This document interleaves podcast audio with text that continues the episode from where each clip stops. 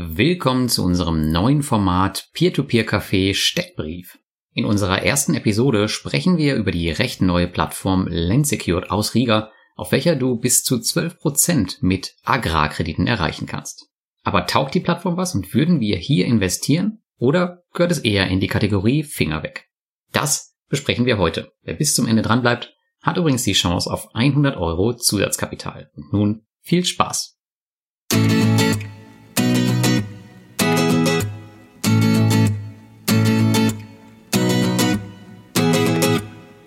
Hallo und herzlich willkommen zum P2P-Café Nummer 35, wieder mit Thomas Butz und Lars Wrobbel. Und moin Thomas, heute haben wir was ganz Besonderes, oder? Absolut. Moin Lars, wir haben nämlich eine Steckbrieffolge. Eine Steckbrieffolge, was steckt da denn dahinter? Ja, wir wollen uns ja schon länger mal und haben es heute wahrgemacht, lose über neue, aber auch etablierte Plattformen unterhalten und zwar nur über eine Plattform. Da die harten Fakten rausgraben, und natürlich wichtig, unsere Meinungen, Einschätzungen und vielleicht ja auch mal darüber diskutieren, über das eine oder andere. Genau, und ganz wichtig ist natürlich auch, dass äh, ihr, liebe Hörer, dann auch euer Feedback dazu gebt, äh, wie ihr das findet, ob wir das fortführen sollen oder ob ihr das total blöd findet, dann lassen wir es wieder. So sieht's aus und gerne auch Vorschlag, was wir uns als nächstes anschauen sollen. Ganz genau. Okay, ja, als Testkandidaten haben wir heute mal was Kleineres genommen, was sicherlich die meisten noch nicht so kennen. Ich meine, es wäre blöd, wenn wir irgendwie mit Mintos anfangen würden. Das kennt ja nun mal jeder. Denn wir haben uns heute mal eine Plattform vorgenommen, die heißt Lendsecured. Und ähm, Lendsecured ist, wie könnte es anders sein, kommt natürlich auch aus Riga, wurde 2019 gegründet und der CEO, der Nikita, den kennt vielleicht schon einige, der war nämlich bei unserem letzten Community-Meeting dabei und hat so ein bisschen Fragen beantwortet und das kam auch ganz gut an. Das war auch so ein bisschen der, der Grund, warum wir die heute als erstes genommen haben, weil wir uns schon ein bisschen damit auskennen. Und ähm, Landsecured ist nicht reguliert, ist aber in Planung, da kommen wir dann später nochmal drauf mhm. zu sprechen, was da genau ähm, in Planung ist. Es gibt aktuell circa 900 registrierte User, habe ich heute nochmal geschaut. Das ist relativ aktuell, also die haben fast die 1000 geknackt. Auf der anderen Seite ist natürlich super, super klein, wenn wir jetzt ähm, Mintos sehen mit über 400.000 Investoren. Das ist natürlich überhaupt nichts. Aber dafür ist die Rendite ziemlich ähm, attraktiv mit aktuell 11,55 Prozent im Mittel. Das liegt natürlich deutlich über den ganzen Plattformen, die momentan ihre Zinsen senken. Aber hm. dafür gibt es natürlich keine Rückkaufgarantie, aber die brauchen wir sowieso nicht, Thomas. Du bist ja eh jetzt nicht so dafür. Genau, genau mein Ding. Genau. Die sind aber dafür mit echten Werten besichert und was das genau ist, da kommen wir dann auch noch mal später darauf zu sprechen. Der ähm, Mindestanlagebetrag, das sind 50 Euro auf dem Erstmarkt, aber es gibt auch einen Zweitmarkt, einen Sekundärmarkt und da kann man schon ab zwei Euro investieren. Das ist, glaube ich, auch der, der aktuell relativ interessant ist. Auch das besprechen wir gleich nochmal im Detail. Es gibt ähm, für die ganzen passiven Investoren leider noch keinen Auto-Invest. Das heißt, da müssen wir noch manuell ran. Aber bei einer neuen Plattform, finde ich, kann man das immer in Kauf nehmen. Ähm, das ist nicht ganz so schlimm. Definitiv. Dann, du weißt ja, ich bin ja auch ein Freund davon, äh, erstmal von Hand zu investieren, um überhaupt ein Gefühl zu bekommen. Ja, genau. Aber schaust du dir die Kredite dann auch immer äh, direkt an und die Projekte? Ja, ein bisschen. Aber ich, bisschen. ja, ich schaue halt rein, was es ist und was drin steht und so. Aber ich schaue jetzt nicht nach dem Kreditnehmer tatsächlich, ob es den gibt oder was der hat und so. So tief hm. gehe ich nicht. Gut, ist natürlich mit einem 2-Euro-Investment auf dem Sekundärmarkt vielleicht auch nicht ganz so wichtig. Selbst ich habe mehr investiert. Ja, was, was vielen ganz wichtig ist, das ist natürlich die Ausstellung einer Steuerbescheinigung. Bevor die Deutschen irgendwo investieren, muss natürlich das Thema Steuern geklärt werden. Und was haben wir da natürlich auch auf der Plattform? Und natürlich gibt's auch für die ganzen Cashback-Sammler einen Startbonus. Und zwar gibt's ein Prozent nach 180 Tagen. Das ist eine relativ lange Dauer. Also da kann man ähm, durchaus was zusammenbekommen. Ordentlich. Mhm. Aber was da, glaube ich, der Fall ist, also es gilt, glaube ich, nur für Investments auf dem Erstmarkt, wenn ich mich nicht irre. Das heißt nicht, dass man da die ganze Zeit den Zweitmarkt abgrast und ähm, dann auf den Bonus wartet und da kommt keiner. Also das wäre, glaube ich, zu beachten, oder? Täusche ich mich da? Ich glaube, das ist nur auf dem Erstmarkt. Ja, da gibt's ja eh noch so ein paar Geschichten mit den ganzen Codes. Da muss man sowieso aufpassen, dass man nicht äh, die Codes an der falschen Stelle anwendet. Aber da kommen wir später ja auch noch dazu. Genau, da kommen wir auch noch zu. Und ähm, das Unternehmen ist noch, ich habe es eben gesagt, relativ neu. Das heißt, es gibt noch keinen Geschäftsbericht, aber sie haben freiwillig ihre Bilanz von 2020 veröffentlicht. Das ist jetzt auch nicht ähm, gang und gäbe, dass die Unternehmen das machen, die Jungen. Finde ich auch ganz cool. Aber mhm. natürlich sind das ja keine geprüften Zahlen oder so. Man kann zumindest mal sich einen ersten Überblick verschaffen. Und ähm, ja, jetzt wollen wir mal so ein bisschen über den Hintergrund von Lensecured reden, oder?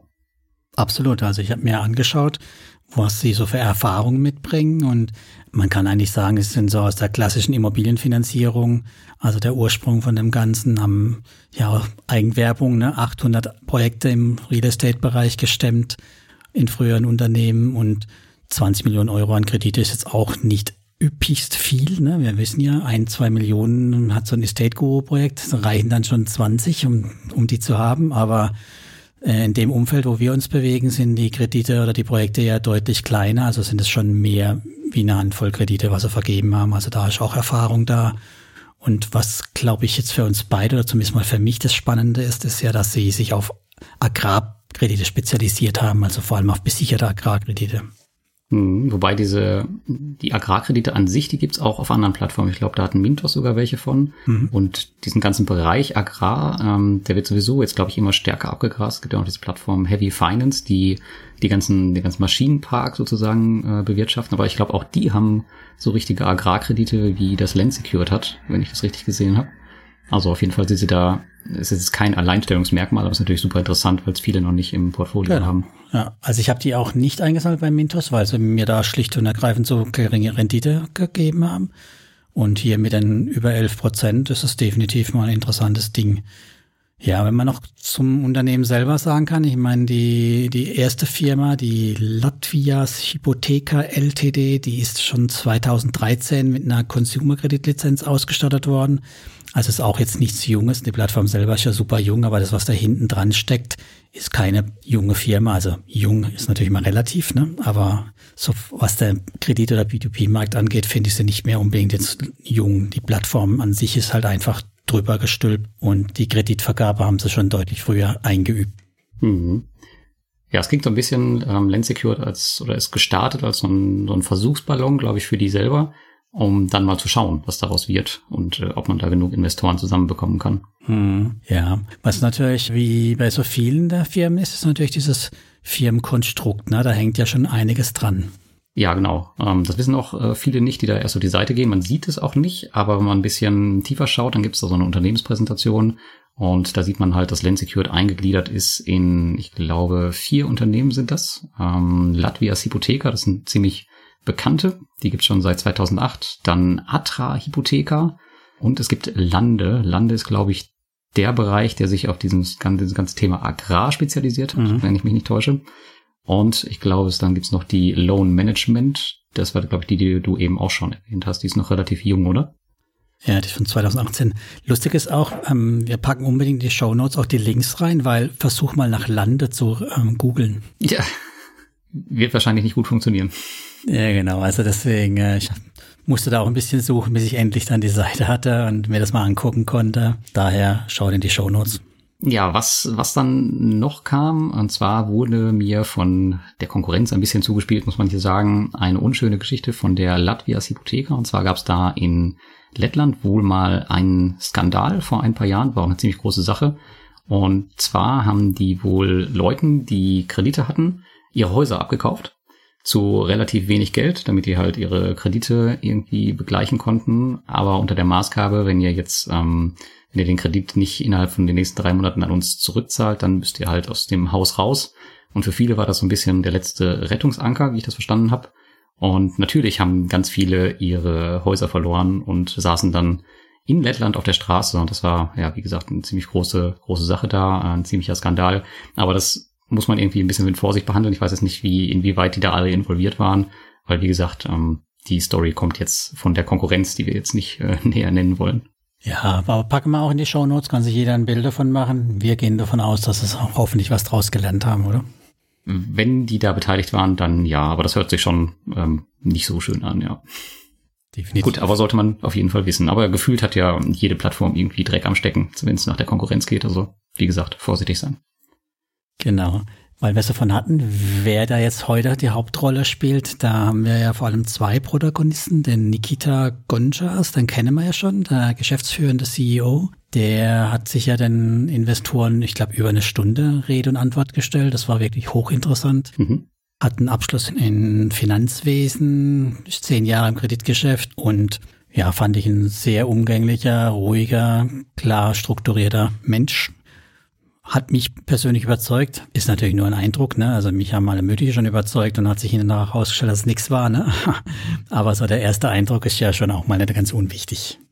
Nee, das war auf jeden Fall ähm, ganz cool. Und was ich, was ich auch sehr, sehr beachtlich fand, ähm, dass er jetzt da keine Promotion-Show draus gemacht hat, sondern wirklich äh, war im Urlaub und hat anderthalb Stunden einfach nur Fragen beantwortet. Ähm, er hat jetzt keine große Präsentation gehalten oder irgendwie ähm, geworben. Das fand ich ganz nett, fand ich sympathisch. Ja, das war wirklich unaufgeregt und, und dann sein Kompagnon, der Edgar Stallums, der Mitgründer, der ist schon noch länger im Geschäft, 16 Jahre. Das ähm, hat wohl auch was mit Finanzen studiert. Ob er einen Abschluss hat, weiß ich nicht. Ist schon von Anfang an bei Latvias Hypotheker im Boot. Also den könnte man dann eigentlich ja fragen, was da denn da wirklich lief. Ne? Könnte man machen, ja. Ich weiß jetzt nicht, ob wir da die Antwort kriegen, die wir uns äh, wünschen, beziehungsweise die ehrliche Antwort, aber man könnte es sicherlich mal machen. Ja, aber heutzutage ist ja alles reguliert, ne? Da müssen wir uns ja gar keine Sorgen mehr machen. Genau, ja, Lensecured ist noch nicht reguliert, aber die haben erzählt, dass das wohl Ende des Jahres kommen soll. Und zwar gibt's da eine Lizenz, die auch von der FCMC in Lettland kommt, und zwar die ECSP-Lizenz. Wobei ich jetzt nicht weiß, ob das jetzt ähm, die allgemeine europäische Crowdfunding-Lizenz ist oder ob es jetzt nochmal für Lettland eine spezielle dedizierte Lizenz gibt. Ich weiß nicht, ob du da im Bilde bist. Ich habe das nicht so ganz verstanden. Es hörte sich eher so an, als wäre das die ganz normale Lizenz, die ja. sowieso alle bekommen sollen oder um die sich alle bewerben sollen. Habe ich jetzt auch nicht weiter recherchiert. Also das, es gibt einen kleinen Blogartikel auf dem Blog von Lensecured, aber der ist wirklich so klein, das sind zwei Sätze. Ähm, da kann man jetzt nicht viel rauslesen, was da jetzt wirklich geplant ist oder es gibt auch keine Links dazu. Keine Ahnung. Oder kann man doch auch gleich einen Tipp geben, den du rausgefunden hast, wenn man die Blogartikel lesen will? Ach ja, genau, richtig. Ähm, also es gibt einen Blog auf Lensecured, allerdings, ähm, wenn man die deutschsprachige Oberfläche hat und dann auf die Blogartikel klickt, dann wird man immer umgeleitet zur Startseite. Das ist ein bisschen unschön gelöst. Ähm, das bedeutet einfach, dass die, naja, die Blogartikel nicht übersetzt haben. Aber die Blogartikel kann man dann lesen, wenn man die Seite auf Englisch umstellt und dann auf die Artikel klickt. Dann geht das aber wie, wie gesagt, also so viel steht da meistens eh nicht drin. Ist nur so ein kleiner Infobereich. Aber naja, die Umleitung sieht so ein bisschen aus, als wäre da ein Fehler auf der Seite, ist aber nicht so. Genau. Jo, ich würde sagen, dann steigen wir schon in unsere ersten Anlageerfahrungen ein.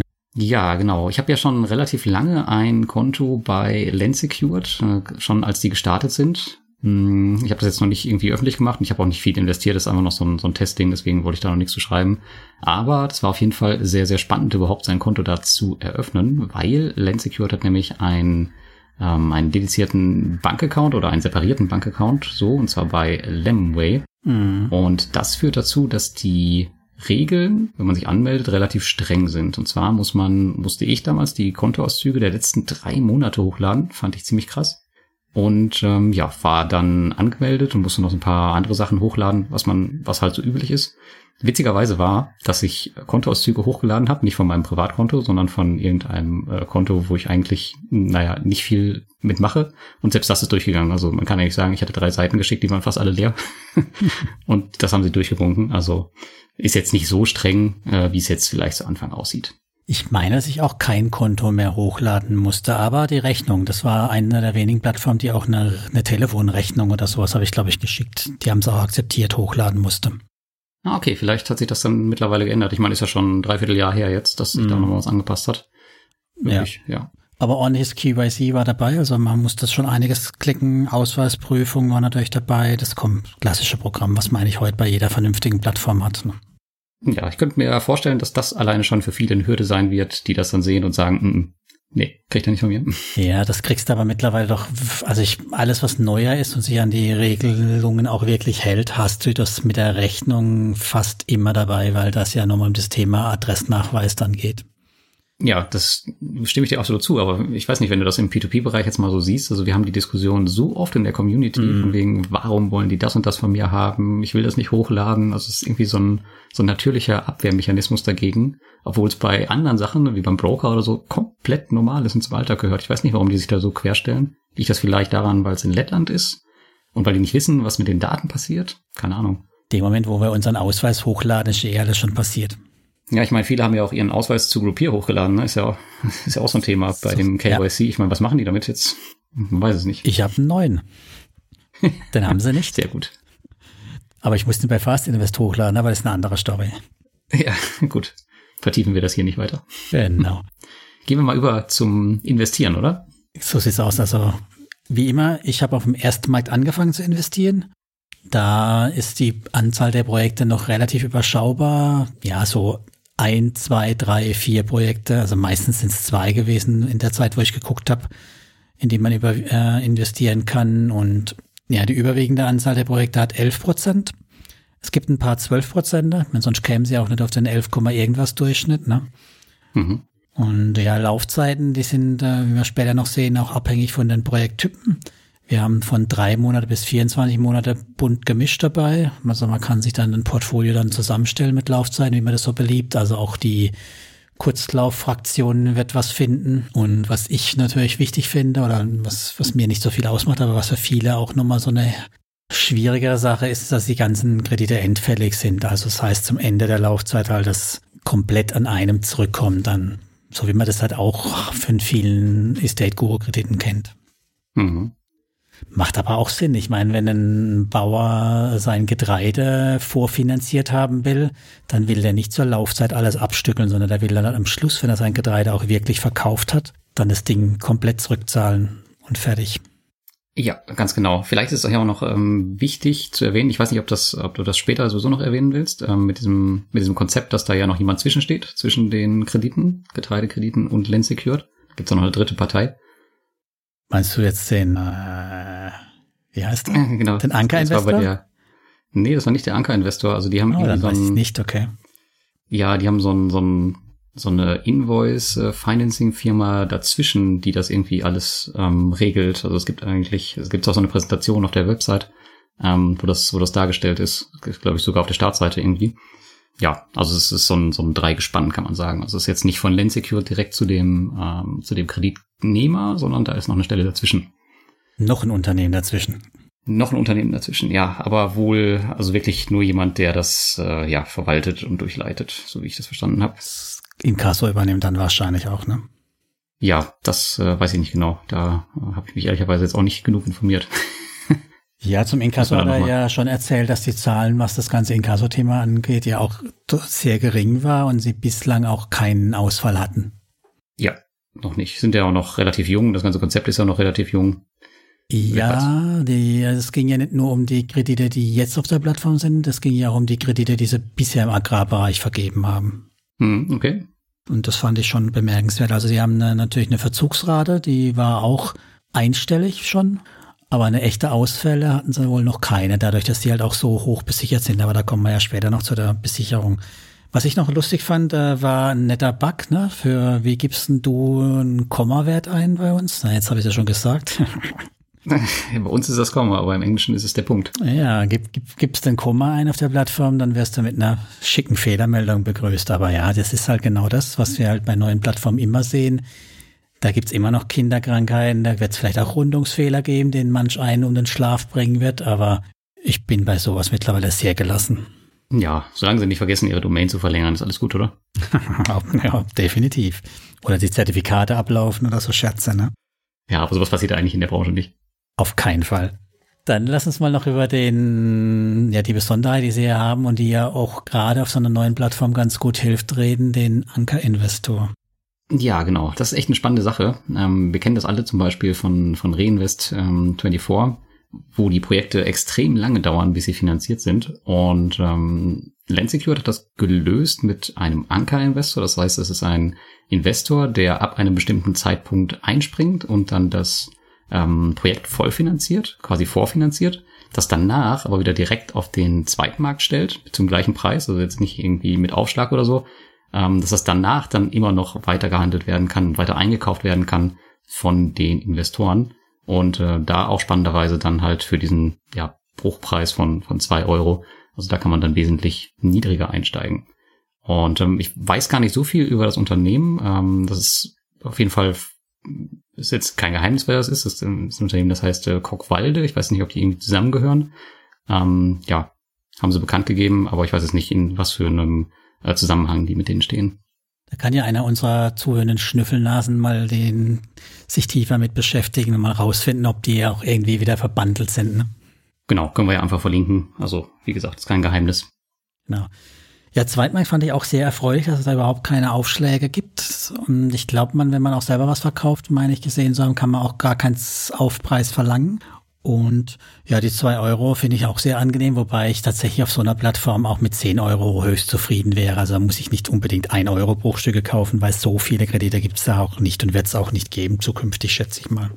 Nee, ich weiß auch gar nicht, warum sie da zwei Euro genommen haben. Also ich hätte jetzt die Hälfte, fände ich auch okay, also 25 Euro und auf dem Erstmarkt ja. 50 wäre völlig okay gewesen. Ja, ich weiß nicht, warum sie so tief gegangen sind. Angenehm ist halt, dass man halt auch doch, wenn doch ein bisschen Zinsen so ab und an mal reinfallen, dass man dann halt dann auch mal einmal im Monat quasi die Zinsen in ein kleines Bruchstückel legen kann. Also das ist halt schon schön, wenn ich nicht immer die 50 wieder voll kriegen muss, wie eben gerade bei einem Estate Guru oder so was, ne? Hm. Ja, man muss, man darf jetzt nur nicht da dann irgendwie in diesen Modus verfallen, dass man jetzt, sobald man zwei Euro Zinsen auf dem Konto hat, dann gleich wieder irgendwie ein neues Projekt kauft, weil dann wird es natürlich auch sehr, sehr äh, kleinteilig und man verliert dann wieder schnell den Überblick. Nicht? Ach so. Ja.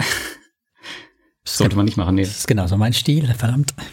Ah, okay. Das, also was, ich weiß nicht, ob du es gesehen hast, aber auf dem, auf dem Zweitmarkt bei diesen Bildern, das sind ja auch, ich würde jetzt mal sagen, einfach, würde ich nicht mal unterstellen, das sind Stockfotos und das sind ja auch immer die gleichen Fotos, die sie ja. verwenden. Ja, also das ja. sieht schon, naja, jetzt hätte man sich ein bisschen mehr Mühe mitmachen können, aber, aber auf jeden Fall hilft das nicht gerade dabei, die Projekte zu unterscheiden. Nee, also ich glaube auch, dass ähm, da, da könnte man schon noch mehr tun an der Ecke. Also was ist da wirklich hinten dran? Da haben man sich auch schon oft die Frage gestellt, wie relevant ist das? Wie wichtig ist's? Wir müssen uns ja eh darauf verlassen, dass die Bewertung vernünftig gewählt wurde, also wie hoch die, der LTV ist. Und ähm, dann spielt es auch für mich jetzt gar keine so große Rolle mehr. Mhm. Ja, was, was noch wichtig war, das wollte ich ja eben schon erwähnen, das Thema Bonuscodes. Sie sind im Moment ja sehr freigebig. Klar, junge Plattformen brauchen unbedingt ein paar neue Investoren und die haben verschiedene Bonuscodes oft am Spiel, so eine Art Stadtbonus und ein Zweitmarktbonus. Und leider konnte man die ähm, sowohl im Erstmarkt als auch im Zweitmarkt eingeben, die Bonuscodes.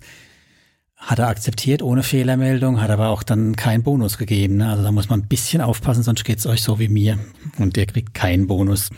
Hm, okay, ja. Also man, man hört schon, in der, in der IT haben sie noch ein bisschen Hausaufgaben zu machen, dass da alles rund läuft.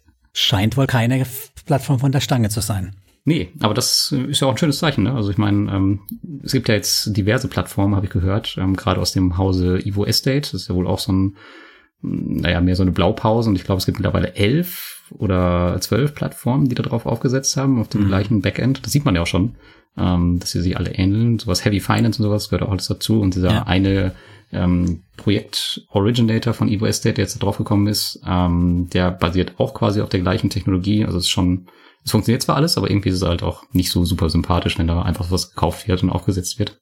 Ja, also das haben wir ja auch bei Robocash gesehen und bei Quiku, ne? Also das ist schon mhm. ein Muster. Man, man kann es auch verstehen, so eine Plattformentwicklung, Leute hinsetzen, das kann man halt auch nicht aus dem Nähkästchen bezahlen. Das ist dann schon, da kommt schon ein bisschen was zusammen dann schnell, wenn man sowas komplett allein machen will. Ja, wobei böse Zungen ja behaupten, bei Quico, die haben sich einfach nur alles zusammen kopiert. Das sei jetzt keine ähm, Software von der Stange. Ah. Gibt es ja noch andere Kopien von anderen Plattformen. ja, ich erinnere mich an irgendwelche Schreiben, ne? Oder so ja, ja, genau. Das haben sie sich alles so zusammen, das Beste, das Beste von allem sozusagen. aber bevor wir zu sehr abschweifen, würde ich sagen, rede mal über das, was wir ja nie haben wollen, aber immer wieder kommt, Kreditausfälle. Kreditausfälle, ja, die haben wir ja bis jetzt Gott sei Dank noch gar nicht, so wie du das eben erzählt hast. Ähm, und das liegt auch so ein bisschen daran, dass die Projekte äh, relativ sicher sind, die sie da so auf die Plattform holen. Denn die nehmen alleine schon deswegen nicht alles, weil die halt selber mit fünf Prozent in den Projekten stecken. Das heißt, ähm, die suchen sich die Sachen natürlich sehr genau aus und der durchschnittliche LTV, der Loan to Value aktuell liegt nur bei 32. Das ist natürlich äh, relativ niedrig, würde ich mal sagen. Ja, finde ich auch beeindruckend. Also man, klar, man muss natürlich gucken, was ist die Besicherung. Also wenn man sowas wie ein Getreide hat, da könnte man ja sagen, naja, ähm, ein Risiko gibt's, das ist der Preis. Ne? Wer weiß, die Ende wird so hervorragend, dass am Schluss einfach viel mehr, also dass so viel rauskommt zwar, aber dass der Preis am Weltmarkt sowas runtergebröselt ist, nicht bedienen kann.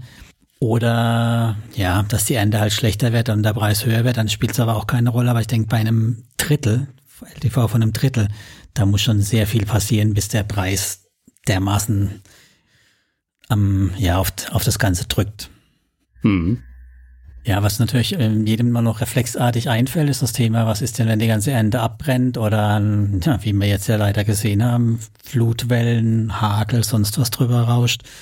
Und da wurde uns ähm, erzählt, dass die alle ähm, eine Versicherung haben müssen, wenn sie so einen Kredit aufnehmen für die Ernte dann. Was die abdeckt, haben wir jetzt natürlich nicht geprüft. Ne? Wer weiß, ob dann Naturkatastrophen in der Art, wie wir sie jetzt erlebt haben, dabei sind oder ob nur Hagel dabei ist. Das ist dann das Restrisiko. Ja, ich glaube, der Nikita hatte auf dem Community-Event schon gesagt, so dass das Wetter ähm, abgesichert ist. Das war noch so ein Lacher. Von wegen, man kann sich gegen das Wetter versichern, aber irgendwas äh, meinte er, dass das halt schon zum Teil ähm, mitversichert wäre. Ja, muss ja auch. Also ich meine, so Nagel oder sowas oder auch wenn es regnet und die, das Getreide dann im Prinzip nass ist, nicht mehr geerntet werden kann, das kann man bestimmt versichern, ob halt sowas wie ein Hurricane, dann also dieses Naturgewaltenthema, Elementarschäden aller Art, weiß ich nicht. Aber ich lasse mich davon nicht beehren. Ich denke mal, die, die größten sind Klopper sind versichert und der Rest ist halt dann wie immer das Risiko, was man halt mittragen durch die Rendite. Ja, genau. Ich meine, direkt oder genau sehen werden wir es eh erst, wenn mal so ein Ding ausfällt und wenn es vielleicht nicht zurückbezahlt werden kann, ähm, wie genau. das dann genau abgehandelt wird. Genau. Ja, und dann haben sie noch Maschinen, da ist es natürlich auch einfach, da ist die, die, der LTV auf die Maschine selber. Da wissen wir natürlich nicht, wie gut die Wertgutachten sind und äh, wie toll sich dann Rübenhäckselmaschine dann weiterverkaufen lässt. Ne? Also ob das dann auch wirklich so gut verkäuflich ist, wie dann ursprünglich gedacht. Aber auch da, wenn der eben ein Drittel vom Wert angegeben hat, dann kann man das Ding vielleicht noch weiter in Osten verkaufen und kommt dann trotzdem noch null auf null raus. Hm, aber diese, diese Land, äh, diese Maschinen, das ist so auch das, was Heavy Finance eigentlich macht, oder? Genau, ja, das ist im Prinzip das Gleiche. Die haben noch, noch so Bagger und so Zeug, was ich ja noch ziemlich ah, ja, cool fand. Cool, ja. So für große Jungs zum Spielen, ne? Das so Sachen haben die auch, aber ich habe jetzt bei Heavy Finance nicht mich nicht angemeldet, also da spiele ich nicht mit, von daher passt das eigentlich ganz gut auch in das Schema hier bei Lendsecure für mich rein. Und auch hier ne, wissen wir, dass es eine Versicherung gegen Unfälle und so weiter gibt. Vermutlich Feuer und so. Ja, falls, falls der Mähdrescher mal umkippt. Ja. Oder ein Abhang runterfällt. Keine Ahnung. Kann ja immer mal passieren. Genau. Ja, über ähm, in die Maschinen von Heavy Finance kannst du übrigens auch bei Evo Estate ähm, investieren. So habe ich das gemacht. Also der Bagger, der musste sofort ins Portfolio. Das kann ich mir vorstellen, aber ich habe ja immer noch nicht. Ich hab mich, du kennst ja meine äh, Aversion gegen den Plattform-Hub. Ich habe ja einen mit Mintos, das reicht mir im Moment. Noch ein weiterer mit Evo Estate. Die haben ja auch ihre Kondition nicht verbessert über die Jahre. Das nicht, nee, aber naja, wo kriegst du halt so viele Immobilienplattformen ähm, an einer Stelle? Das ist ja schon ganz nett. Ja, ja, schon cool. Also wenn tatsächlich, aber wir, wir drohen wieder abzuschwören, aber wenn tatsächlich sowas wie ein Estate Guru ihr Profil oder ihre Tätigkeit, was ähm, massiv verändern würde und ähm, mein Interesse verlieren würde, dann wäre das sicher noch eine Option, um breit in Immobilien zu investieren, klar. Ja, das wäre unter anderem auch eine Option für Land Secure, wo wir gerade darüber sprechen. Ich meine, ähm, die nutzen das ja, oder viele Plattformen nutzen das ja, um an neue Investoren zu kommen. Und mhm. naja, Land Secure hat ja noch nicht so viele und das passt eigentlich auch ins Schema. Warum sollen die sich nicht mal connecten? Aber natürlich kostet der Service auch Geld. Also jeder, wie er möchte. Und die letzte Besicherung nicht vergessen, da hat auch wieder Estate Guru gut gepasst, weil Land haben sie auch. Also man kann auch ganz mhm. normal Grund- oder Hypotheken als Besicherungsobjekt äh, ihnen zu Füßen legen. Und ja, da mal das Thema wieder auch da, Wertgutachten und Käufer. Versicherungen existieren bestimmt auch. Also mache ich mir jetzt keine großen Sorgen. Wir werden es bestimmt irgendwann erleben, wenn ein Kredit nicht zurückgezahlt wird, ob das Eintreiben klappt, danach, wie lange es mit der Verwertung dauert. Erinnerst du dich noch, Lars? Er hat, glaube ich, gesagt, er hat mal was erwähnt, dass es ein, ein Fall gab es, glaube ich, mal. Mm, ja, aber ich, ich krieg's auch nicht mehr zusammen, ist schon so lange her. Ja, also es waren auf jeden Fall keine zehn Jahre, aber es war halt auch nicht äh, drei Monate. Ne? Ja. Ja, ich glaube, ähm, was man hier bei, bei diesem Land auch noch wissen muss, ich glaube, das ist auch das, womit ähm, Land Secured wirklich gestartet ist. Deswegen auch dieser, dieser Name Land und Land. Mhm. Ja. Ähm, und das hat sich dann über die Zeit einfach entwickelt. Also damit sind sie gestartet und dann kamen sie irgendwie auf diese Getreide. Das ist, ähm, glaube ich, dieses Jahr erst gestartet. Ich glaube, ähm, im Frühling oder so. Und jetzt hat man so ein bisschen das Gefühl, der Fokus hat sich komplett geändert von der Plattform. Und ähm, diese Getreidekredite sind, glaube ich, so das, was jetzt führend auf der Plattform ist. Also da, die haben, glaube ich, noch nicht so richtig ihre, ihre klare Linie gefunden, habe ich so das Gefühl. Könnte natürlich auch an der Jahreszeit liegen, ne? Also die Getreideende kommt ja jetzt demnächst. Also oder läuft es dann auch los und der, der Verkauf und Vertrieb. Also vielleicht ist es auch wirklich so ein saisonales Ding, ne? Also im Winter kann ich halt schlechtes Getreideende ver, verpfänden. Ja. Das stimmt, ja, werden wir sehen. Also ich meine, die Plattform ist ja noch äh, blutjung, von daher müssen wir gucken, wo, wo der Weg so hingeht. Sehr guter Punkt, äh, gleich zum, zum nächsten Thema, weil wir, wie stufen wir denn die Plattform überhaupt ein, außer blutjung? Ja, also ich bin ja jetzt ähm, vermehrt tatsächlich vorsichtig mit jungen Plattformen, deswegen äh, habe ich darüber jetzt, auch wenn ich ein bisschen investiert habe, jetzt nicht groß drüber geschrieben. Und ähm, das werde ich wahrscheinlich auch erstmal so beibehalten, gerade wenn man so sieht, okay, hier sind noch IT-Bugs, also man darf sich da jetzt auch nicht, ähm, ja, nicht wundern, wenn die Plattform vielleicht auch mal den einen oder anderen Tag offline ist wegen Wartungsarbeiten oder weil irgendwas mal schief läuft. Also ich glaube, ähm, dem kann man noch ein bisschen Zeit geben. Aber ich denke, man kann hier durchaus mal den ein oder anderen Test-Euro ähm, investieren, um beispielsweise einfach mal eine komplett andere Anlageklasse in seinem P2P-Portfolio zu haben. Das ist schon echt sehr, sehr cool. Ja, sehe ich auch so. Also ich habe es bei mir auch zu den, bei den Kleinen eingestuft, allerdings eher bei den Kleinen, die ich nicht nur als Testballon betrachte, sondern auch Geldspürbares hinlegen werde. Also jetzt nicht so, wie ich jetzt gerade ein Income zum Beispiel bei mir habe. Das ist wirklich nur so ein Testballon, wo ich mir angucken will. Werde ich bei Lensecure schon ein paar Projekte mehr mitnehmen. Also ich habe jetzt zehn Projekte, acht davon auf dem zweiten Markt eingesammelt. Hm. also da kann ich mir schon vorstellen, dann auch ja 20, 30 Projekte mal drauf zu haben. Ne? Allein aus Diversifikationsgründen und mit ihrer Endfälligkeit ist es ja auch nicht verkehrt, wenn man die dann auch so ein bisschen staffeln kann, die Projekte, so dass man sich dann, wenn es mal ein Auto-Invest gibt, hoffentlich gar nicht mehr so groß drum kümmern muss. Ja, das denke ich auch. Ähm, was, was man vielleicht bei der Plattform auch noch sagen muss, ist, dass die wahrscheinlich ein bisschen unterschätzt sind ähm, weil da ja, wie gesagt, also viele denken immer, okay, es ist eine super junge Plattform, aber im Prinzip ist sie ja eingebunden in einen größeren Unternehmensverbund, der ja schon extrem viel Erfahrung damit hat. Ich glaube, das können die einfach nicht so richtig rüberbringen. Also es wäre eigentlich ein gutes Marketingargument, aber so richtig nutzen sie das nicht. Also ich glaube, ähm, die sind durchaus unterschätzt, was das Thema angeht. Also vielleicht kann man denen, naja, mehr vertrauen, als man vielleicht jetzt einer anderen Bude ähm, vertrauen könnte. Durch die Erfahrung. Ja, und halt auch dieses ganze Thema dieser hohe Besicherung, das war für mich halt auch ausschlaggebend. Ne? Also eine Plattform, die halt mit Land Maschinen besichert ist, Kredite anbietet, der traue ich halt doch mehr zu, wie wenn sie halt äh, Dünger oder Yachten als Sicherheit anbieten. Ja, ja, korrekt. Aber genau wissen wir das auch erst, wenn es mal schief geht. Genau. Oder wer weiß, ja, wenn mal jemand ein bisschen genauer gräbt und dann vielleicht doch irgendwas rausfindet was nicht so sauber ist. Aber mache ich mir eigentlich im Moment gar keinen Kopf darüber. Durch die Regulierung erwarte ich da jetzt keine Volldesaster-Geschichte. Nee, aber wie wir das von den anderen Plattformen auch gelernt haben, also meistens ist es ja so, dass die erst wirklich in den Fokus kommen, wenn sie so eine gewisse Anlegerzahl auch überschritten haben. Man hat bei Crowdista auch gesehen, wenn zu Anfang hat die keine, die keiner interessiert, aber dann so, als sie halt die, weiß ich nicht, 15, ich weiß gar nicht, wie viele Investoren jetzt haben, aber 15.000 auf jeden Fall schon, ich glaube sogar mhm. schon 20.000, ähm, als das als sie dann schon so eine kritische Masse haben, dann ging es halt schon los, dass die Leute da genauer hinterher geguckt haben. Und so ist es eigentlich bei den meisten Plattformen. Also äh, unter 1000 Investoren interessiert das keinen. Ähm, aber irgendwann wird man da bestimmt auch äh, ein bisschen mehr machen müssen. Das denke ich auch, ja. Meine Perspektiven haben sie ja oder Pläne haben sie ja viele. Die Expansionspläne, wie man das erwartet, stehen ja auch auf ihrer Seite. Hier ins ganze Baltikum, bald den Rest der Welt. Bin ich mal gespannt, ob sie da noch was liefern werden in den nächsten ein, zwei Jahren oder ob wir in Riga und Umgebung bleiben. Ja. Gut, die sind natürlich alle in Lettland zu Hause. Ich bin mal gespannt. Also ich glaube, es ist nicht so einfach, da zu expandieren, könnte ich mir vorstellen. Ja, es klingt ja für uns immer so, ne, das, das Baltikum, das ist ja so eins, aber ich denke auch, dass es nicht so einfach dann darstellt, allein schon die Regulierungen unterschiedlich sind. Allein schon die Sprachbarriere. Also viele denken ja auch, die verstehen sich untereinander, aber ähm, die sprechen ja komplett andere Sprachen auch. Litauen, äh, Estland und Lettland. Also hm. ähm, wenn die kommunizieren wollen, dann ist das meistens in Englisch oder in Russisch vielleicht noch. Ja.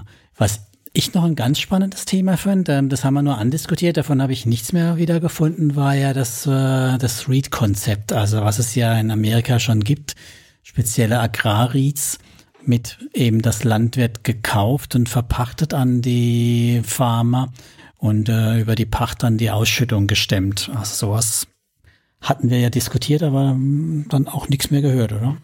Nee, aber das wäre auf jeden Fall auch super, super interessant. Sehr ähnlich ja wie eine Immobilie, die man halt kauft, die dann halt ähm, danach, wo man an den Mieten äh, partizipiert. Das wäre quasi ein ähnliches Konzept, wo man dann halt laufende Ausschüttung hat.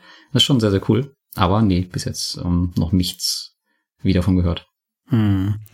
Ja, also für mich auf jeden Fall eine Plattform, die ich mir anschaue und auch länger jetzt mal beobachten werde. Und wenn sie keinen Bock schießen, wird es vielleicht auch ein größerer, ja, oder zumindest mal ein, ein Bestandteil bleiben. Ja, denke ich auch. Also ich gucke mir das auch noch ein bisschen an und werde auch mein Investment aufstocken. Und wenn es das dann irgendwann eine kritische Größe erreicht hat, dann werde ich es auch mal offiziell ins Portfolio aufnehmen. Aber ansonsten bin ich da ähm, bei kleinen Positionen echt vorsichtig, das noch zu machen. Früher war das kein Problem, aber heute mittlerweile bin ich da sehr vorsichtig. Ja, das kann ja bei mir nichts passieren, bei meinen wenigen Lesern. Ja. Es ist harmlos. Und du investierst ja sowieso in alles, die wissen das ja, dein Leser. Ich ja, investiere in alles, was mir vor die Flinten erinnert, in alles, aber in vieles, was man so. Ich habe bis heute keinen Nippel. Ach so, ja. immer noch nicht. Ist ja nee. Mensch, also 19 Prozent ist doch gerade in der Situation. Ja, super. ich habe auch schon gesehen, dass andere Blogger, die auch ganz massiv wieder bewerben, gibt's gute Provision wahrscheinlich. Oh, okay. Ah, das ist natürlich äh, heftig. Aber wir schweifen ab. Ich denke, wir haben das Thema Lensecure durch, oder? Das haben wir durch, ja. Ähm, die Hörer haben vielleicht schon ein bisschen gemerkt, dass wir hier und da ins äh, Schwimmen gekommen sind. Es liegt halt auch ein bisschen daran, dass wir ja die Plattform ähm, noch nicht in Gänze kennen und halt auch noch vieles einfach unbekannt ist. Aber ich hoffe, das wird sich dann mit der Zeit lösen. Aber als erster Blick sollte das schon mal genügen. Dann würde ich sagen, herzlichen Dank für alle, die zugehört haben. Ihr wisst ja, wir freuen uns über jegliche Bewertungen, Abonnements vom Podcast oder auch auf YouTube. Lars antwortet ja fleißig. Und ja, ihr wisst, Disclaimer, wir machen keine Anlageberatung, geben keinerlei Empfehlung für irgendwelche Produkte oder Plattformen. Das ist alles nur unsere Sicht und Meinung und das sind wie immer Ideen. Genau, sind nur Ideen. Und hier jetzt heute wäre es vielleicht auch noch wichtig, dass ihr echt ähm, Feedback zu dem Konzept an sich da lasst, ob euch das gefallen hat. Und vielleicht auch einen Vorschlag für die nächste Plattform, die wir uns ähm, angucken sollen. Genau, auch vielleicht auch noch so, ob euch die Abschweifungen stressen von uns oder ob die gerne noch etwas intensiver sein dürfen. Auch wenn die Folge hier und da etwas kritisch war und wir das eine oder andere ausgegraben haben, war Lensecured der Werbepartner dieser Folge und hat uns auch noch zweimal 100 Euro im Rahmen eines Gewinnspiels für euch zur Verfügung gestellt. Das bedeutet im Detail, jeder Lensecured Investor, der sich jemals über Thomas oder meinen Link bei Lensecured angemeldet hat, und bis Ende August 2021 mindestens 250 Euro auf dem Primärmarkt investiert hat, nimmt an der Verlosung teil. Viel Glück dabei. So sieht's aus. Super, dann haben wir's für heute. In dem Sinn sage ich Dankeschön, Lars, und danke an die Zuhörer. Danke auch. Denn tschüss. Ciao.